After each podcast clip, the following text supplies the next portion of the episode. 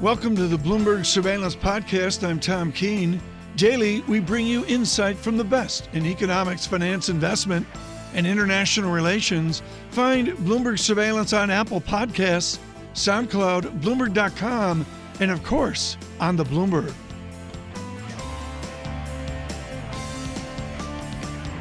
Well, an extraordinary day in Washington yesterday. I like what um, Axios says this morning. Jim VandeHei talking about American politics off the rails. Our Kevin Cirilli in Washington really seconding that, uh, the mystery of where we are to Thursday with uh, Judge Kavanaugh and the Deputy Attorney General as well. We will stay focused on one of the great themes, and we have a wonderful guest, John, this morning to begin this conversation on our trade war, on our tariffs on our taxes, which I think is another word for tariffs. If I studied my Spence over the years, he is Michael Spence of New York University and, of course, a laureate with Akerlof and Stiglitz and a glorious uh, year. What was it like to get on stage with Akerlof and Stiglitz? Were you guys on speaking terms?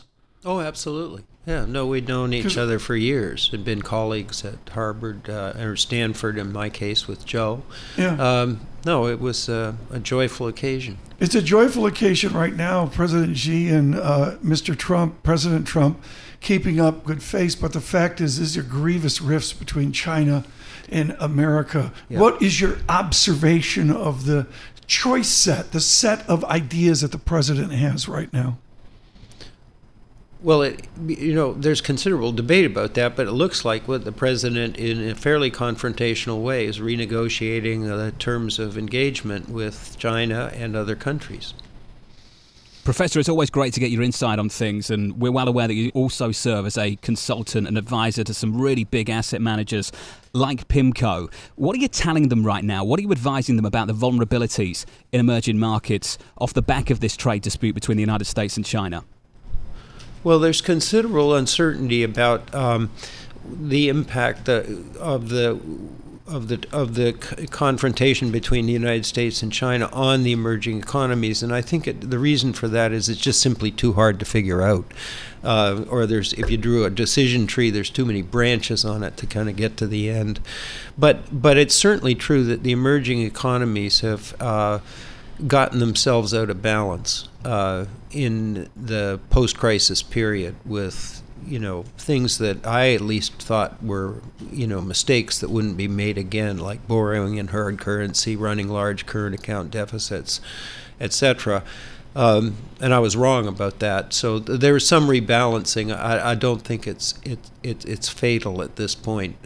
Whether you know, the, one of the reasons it's hard to figure out what the longer term effects are is China, one of China's objectives is to be a positive influence in the developing world. That's part of their game plan of becoming a more influential country um, or nation around the world. And, and so they're well on the way to doing that. And China's engagement in terms of investment and other things could, could be.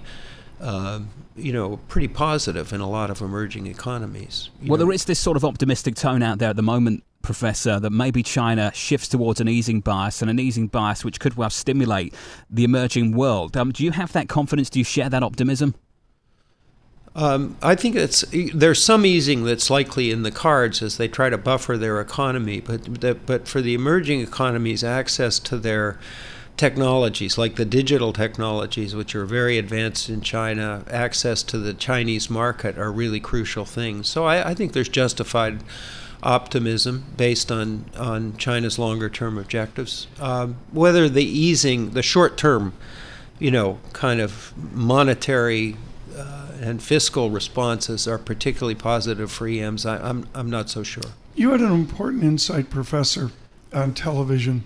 I want to advance that forward on radio. We've got the advantage of doing that on a radio in hindsight which is that we've gone awfully far in our multilateral world and people are rebelling against the multilateral outcome.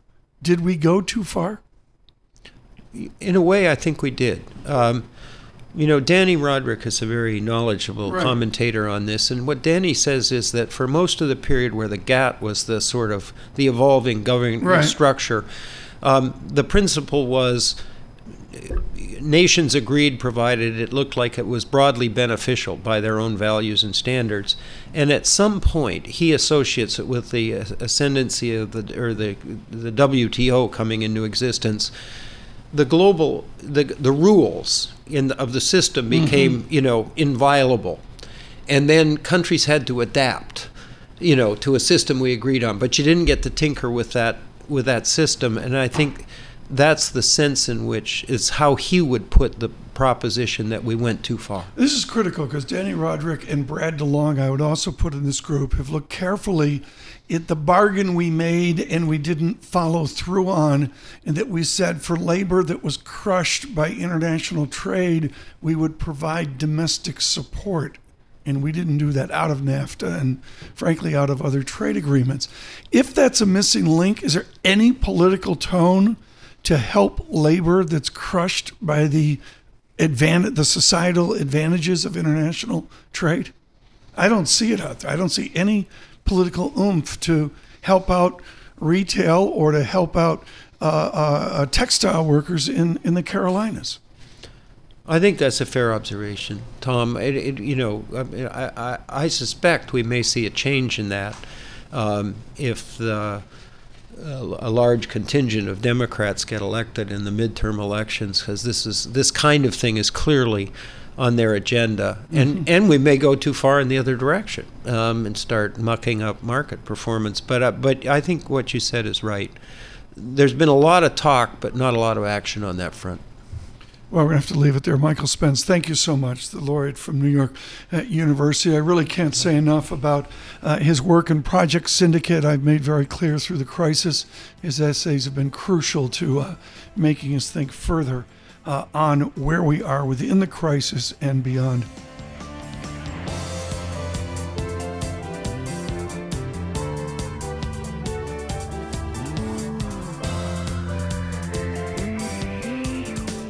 Right now, Christopher Verrone speaks to us with Strategas. Chris, there's like eight ways to go always within technical analysis, but your call on oil is so important. We have to start with that. How do you determine a breakout? You have a rising trend, I get that, but then how do you know that the breakout is there? Well, we have to put this in context of the trend, like you say, Tom, and let's remember the last six or seven months, even as oil consolidated, it consolidated from the benefit of an uptrend oil sideways for six or seven months above the upward sloping 200 day moving average. So we are inclined to believe the validity of this breakout, getting up through 80 on Brent. We think low 90s, maybe 95 is the next target here. Talk in technological talk what momentum means. I, have never understood that. You know, rho equals mv and all the other Newtonian mv we have. What does momentum mean to chart people?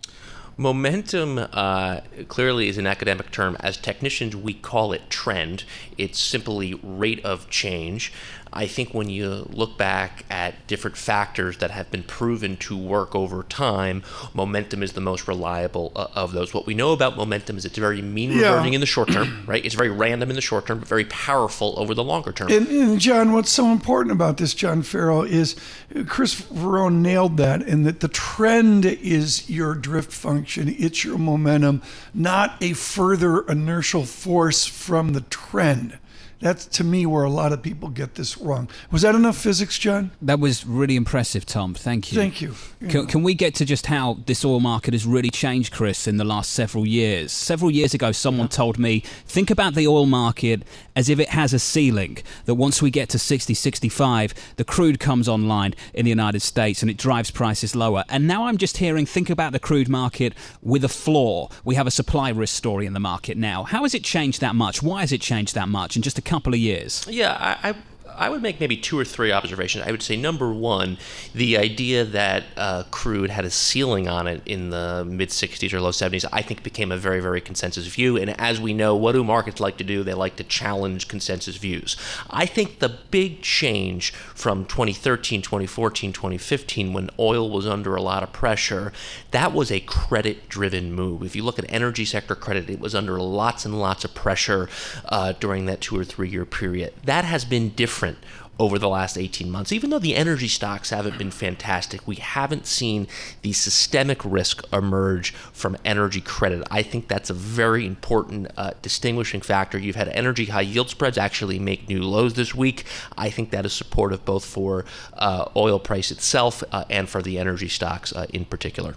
So you believe there's discipline in the credit market now, Chris, that was absent a couple of years ago? It certainly reflects that. And at the end of the day, I am very reluctant to embrace the equities when credit conditions are weakening. So I certainly welcome the improvement that we've seen, uh, most notably over the last six months. Even as oil was consolidating this year, credit conditions were still stable. That is an asset uh, for the stocks. Let's go back to the equity markets, and the fundamental people will notice the narrowness of the market. Only selected stocks really doing well.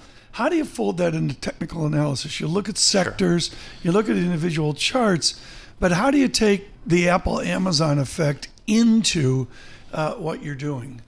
Tom, I have to say, I, I, think that's one of the most overstated fallacies of 2018. Thank this, you. This market is not as narrow as commonly described. Let me give you three iterations of the S&P. Please. We know the cap-weighted S&P is at new highs. That's the index we look at every day. Well, the equally weighted uh, S&P is also at new highs as is the reverse weighted S&P. So if all your large weights, Apple, Amazon, Facebook become your smallest weights, that index is still making new highs. So it's difficult for me to buy the market is dangerously narrow story when all these different iterations of the index are actually making new highs. And what we did recently, we looked at a distribution of Russell 1000 returns by market cap.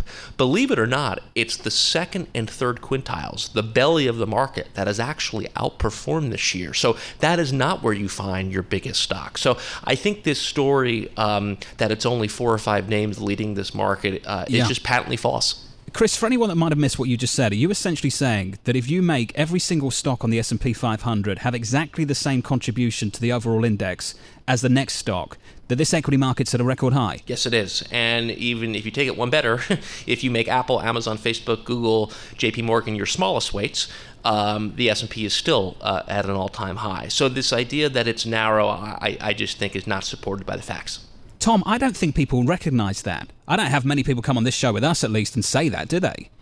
No, I don't think so. I, I, I think that, you know, the, the hallmark of what Chris is doing is just go through the data, go through the, the sectors. Where's the anomaly right now? Where's the distinction within the 30 page PowerPoint that you do? I think what's most timely right here, perhaps, and maybe most underappreciated, is the extent to which the industrial stocks have improved over the last three months. You have big bellwether names, whether it's Caterpillar or Boeing or Emerson Electric or Parker Hannifin, that has meaningful mm-hmm. that have meaningfully improved uh, over the last uh, 90 days. I think that is underappreciated here by uh, a lot of investors. I mean, that's critical because these are not, you know, 15 price to sales, eight times cash flow you know, 13 times EBITDA stocks. They're like they're still are they they're not cheap, right? But they're not they're expensive. Not, I think they're not expensive. Caterpillar at one point this year was trading six or seven times uh, forward earnings. So just to put it in a little bit of context, and you know, think about some of these names. At one point or another in 2018, um, yeah. all of those stocks have been correlated to the emerging market trade. So yeah. the fact that they have bottomed and turned up, does that tell us that maybe EM is poised oh. to improve here a little bit? Something to think about going forward. Christopher Verrone, thank you so much for Strategas Research today. Just important work, particularly that I thought on oil to $90 a barrel.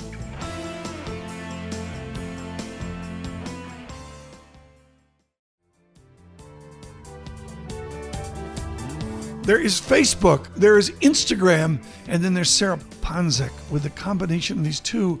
And uh, it's not only two guys from Instagram leaving, a lot of people are leaving Facebook, right? Right. It is quite a shakeup at Facebook, but what's really standing out is Instagram because Instagram has just been such a growing area for Facebook and it has become more and more important. So people are saying that, okay, well, if the CEOs or the founders, I mean, of Instagram are now leaving, what does that mean for the importance of Instagram going forwards for Facebook? But either way, Facebook is down 2% this morning, so we'll have to see more going forward. Sticking in the same type of space, if you look at Square, it's a mobile payment company. This is run by Jack Dorsey Dorsey, who of course is also the CEO of Twitter, Square is actually up two and a half percent this morning. Now, an analyst over at Nomura Instinet put out a note saying, "Well, Square should probably be the newest member of the FANG complex." The analyst also raised really? his price target. Yeah, so adding Facebook, adding Amazon, Netflix, Google. So they're saying that Okay. it's shaking up the space. It should be in there. What else Anyways, helping have? the price. We've got Ascena. So one of the retailers that owns brands including Dress Barn and Taylor, Loft, Justice. Those brands might be better known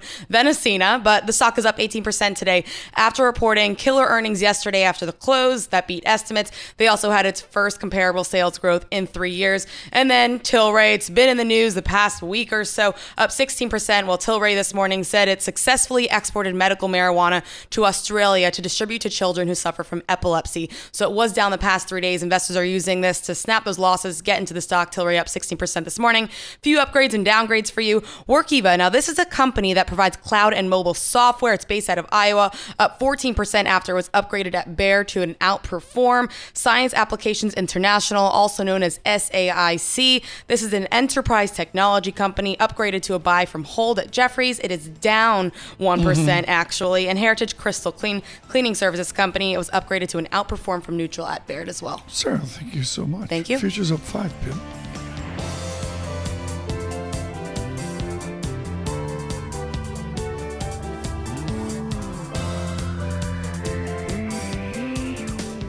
Joining us now is Patrick Gregory of Bloomberg Law. He covers the Supreme Court for us. Patrick, you know, with all of this back and forth over the nomination of Brett Kavanaugh, it's possible to forget that the Supreme Court is going to be open for business in October. And I'm wondering if you could tell us what is on the docket and what should we be looking for? Well, um, that's true. And even Thursday, we're going to get some uh, orders and cases uh, that could grant review or deny review in some important cases. One case I'm covering involves a high school coach who was praying on a football field and was suspended for that. So that's a case the court could grant review in. And then uh, in October, it's really going to be, it's not um, a whole lot of hot button issues um, in October term, but we'll have to see.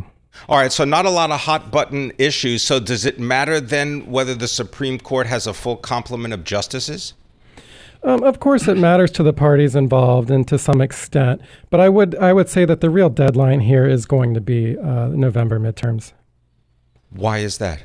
Well, because if Kavanaugh doesn't get confirmed, you look at that scenario, and you could really have um, the Democratic voters be galvanized by a chance to Right. block block the nominee. What do they do with the next nominee? I mean, I don't want to, you know, create any news flow here. And, and that Mr. Kavanaugh, you know, I, I saw one person say today, I believe he's innocent until proved guilty. But assuming Mr. Kavanaugh in some form steps aside, what would you presume from the next nominee? I mean, is the is the process forever changed? I think we are certainly in new territory here, and that's why a lot of people say that there will be pressure on the president to appoint a woman. And there are a number of qualified women on his Supreme Court shortlist. A lot of people are talking about Amy Barrett, and there are, there are a couple of others. As far as the cases that you described that the Supreme Court will be hearing, are they able to put off important or contentious cases until they get a full complement of justice? They have a lot of freedom over, over when they schedule oral arguments and things like that, so sure. You know, I, I, I, again, looking at the Supreme Court and the retiring uh, judges as as well. I mean, it's a, am I right that in the history of the court, this is an exceptionally fluid moment in terms of not only bodies coming in, such as Judge Kavanaugh, but also the idea of what retirements could be just in the next twelve months. Absolutely. You know, Ruth Bader Ginsburg is certainly getting up there in terms of years. Clarence Thomas has been on the court since I was a kid. And yeah, it's, you know, who knows what could happen. There could be another vacancy soon. We just don't know. Oh, thank you so much, Patrick. We greatly appreciate that in the Supreme Court.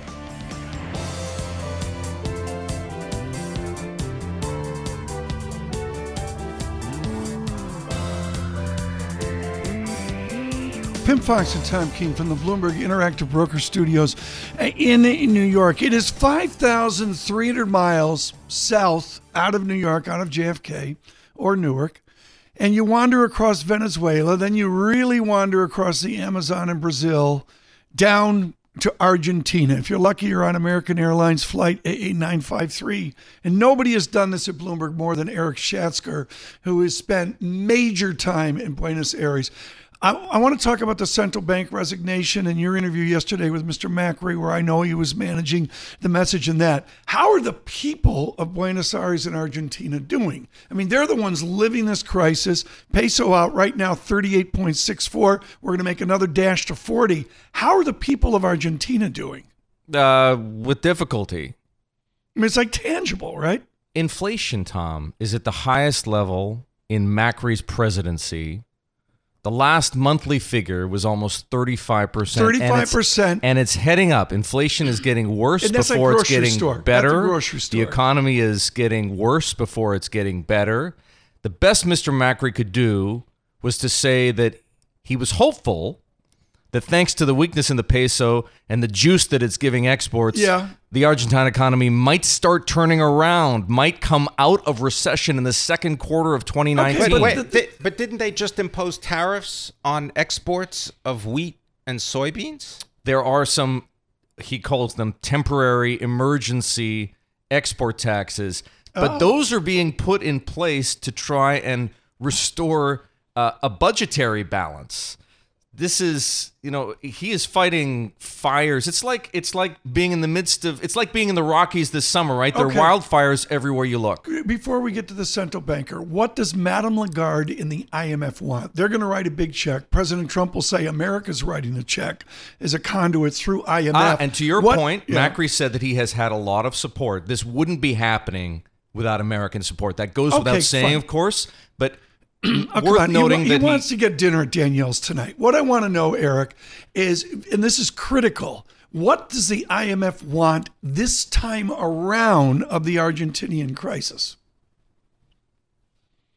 What's the IMF want? What we learned yesterday in the conversation that I had with Macri on television, and we subsequently had with him for an additional half an hour behind the scenes, on the record, I should add, is that this agreement that he is talking about, this new agreement with the IMF, which in theory is going to expand the size of the program from 50 billion to something else and accelerate disbursements from the fund to Argentina is going to involve a change in monetary policy, Tom. Would and maybe this gets us to Luis Caputo resigning from the Central Bank Please of Argentina. Would Argentina be changing the way that it manages the economy on its own?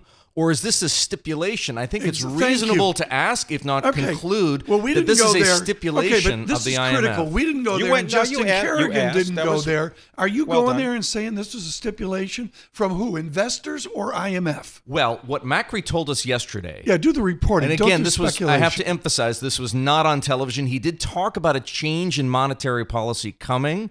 He Right. didn't go into a lot of detail. He said subsequently that the central bank needs to revamp, these are his words, revamp monetary policy, that the explanation for this would be coming in several weeks. But there was a recognition that manipulating a single interest rate was not effectively managing the Argentine economy. Is this a conclusion that Luis Caputo came to on his own? Remember, this is an independent central bank, ostensibly. Was this a conclusion that Federico Sturzenegger, his predecessor, who stepped down three months ago, did he step down of his own volition? We don't know. Um, came to on his own. It's not clear. Now that we have the central bank governor resigning suddenly, only three months into his job, in the midst of a negotiation with the IMF, during which we learn from the president of the country that there will be a new monetary policy agreed to as part of this expanded aid package, there are a number of dots that we can start to connect, Okay. don't you think? Well, let's connect this. Peso's weaker as Schatzker talks. That's the effect. Pim? Well, Erik, I guess I want to try to connect this to the larger theme of confidence and credibility. Because if you're going about an austerity program at the same time as you just described that that they have at least last measured 35 30% inflation, they have a devaluing currency, uh, they have a variety of challenges that were unmet under previous administrations. Where does this leave their credibility? Well, let's just start with where the credibility is now. Let's forget about where the credibility is going to be after this IMF package is formally announced and the markets have a chance to react to it. The credibility is in tatters. Part of the problem in Argentina over the past five months is that the government has done a ter- such a terrible job setting expectations. So not only has it set expectations too aggressively, it has dramatically underperformed the expectations it has created. Let's begin with the fact that starting the year, the Argentine government told the people of Argentina that economic growth would accelerate to 3% and inflation would come down to 15% by the end of the year. We know where inflation is now, running okay. north of 35% and probably close to 40. We know that the economy has entered recession. Yes, right. don't overpromise. They suffered in his words, the worst drought in 50 years. okay. Yes, there was an emerging markets crisis that probably contributed to the dramatic weakening of the peso. But to go to Tim, Pim's point, Tom, about it's the credibility, Pim, Pim, Pim. on August the 29th, Mauricio Macri, the president, was on national television talking to Argentines about the need for an accelerated okay. IMF program. How many times have you been to Argentina? Saying that we had it, he said, hemos tenemos un acuerdo o hemos oh, oh, logrado oh, un acuerdo. We have now. an agreement. There was what are you, the no former? agreement. There's Wait a still Stop. no agreement. Stop. Stop there. What are you, the former mayor of New York? You're talking Spanish now? on Bloomberg Surveillance, there's only one guy that can do that, and his name's on the building. Erik Schatzker, quickly here. This is important. Frame what Argentina is for our American audience. It's a million miles away. It's it's something out of Eva Peron and all that. We are wrong, wrong, wrong in our stereotypes. What's the so what of Argentina? Is it a diverse economy? Is it, it a banana republic? most people's fair concept of the, a Latin American nation. Why? It's broadly educated. University education is free. There's a large middle class. Argentina is the second largest economy in Latin America, and if I'm not mistaken, the second, the largest okay. grain exporter. We know yes. it because of its beef. But this is as European a country as there is in Latin and America. It's in probably okay. in you know in the current We're brilliant. It probably looks a lot more like Italy okay. than it does Brazil. Yeah, Michael, no, no, very good point. Yeah, very good Michael, point. are you going to do the news in Spanish? Can we can we do that today? I mean, Schatzker's talking Spanish here. I can't keep. I up. can barely do it in English. Now. I, I, I, going to happen. And we noticed recently. and I'll well. just offer this that. Uh, in Argentina, at least in Buenos Aires, has the highest per capita number of psychologists per person where do you come up with this stuff? Erik Schatzker, thank you for your continuing reporting, uh, Mr. Macri, and uh, the unique features of Argentina. This is Bloomberg.